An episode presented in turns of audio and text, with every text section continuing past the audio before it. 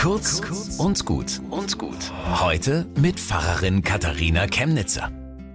Meine Mama hat mir ein kleines Herz geschenkt, so einen Handschmeichler, den habe ich immer in der Manteltasche. Auch als ich gerade von der Bahn zur Aufnahme laufe und wie es am Bahnhof so ist, da sind halt auch die Obdachlosen und Jugendliche hängen rum. Aber die fallen ja niemandem auf, die sind wie so ein Bodensatz im Bahnhof. Ich laufe also vorbei und dann dringt aber eine Stimme von dort, eine Frauenstimme, und die ruft, ich hasse das so, wenn man sich so aufgibt. Und das ist die Aufgabe von allen, die allein gelassen worden sind. Ich liebe das Leben, ich liebe es so sehr. Und da laufen meine Beine nicht mehr weiter.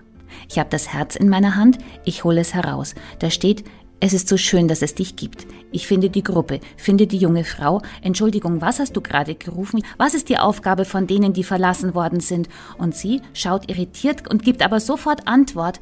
Anderen helfen und sich nicht kaputt machen.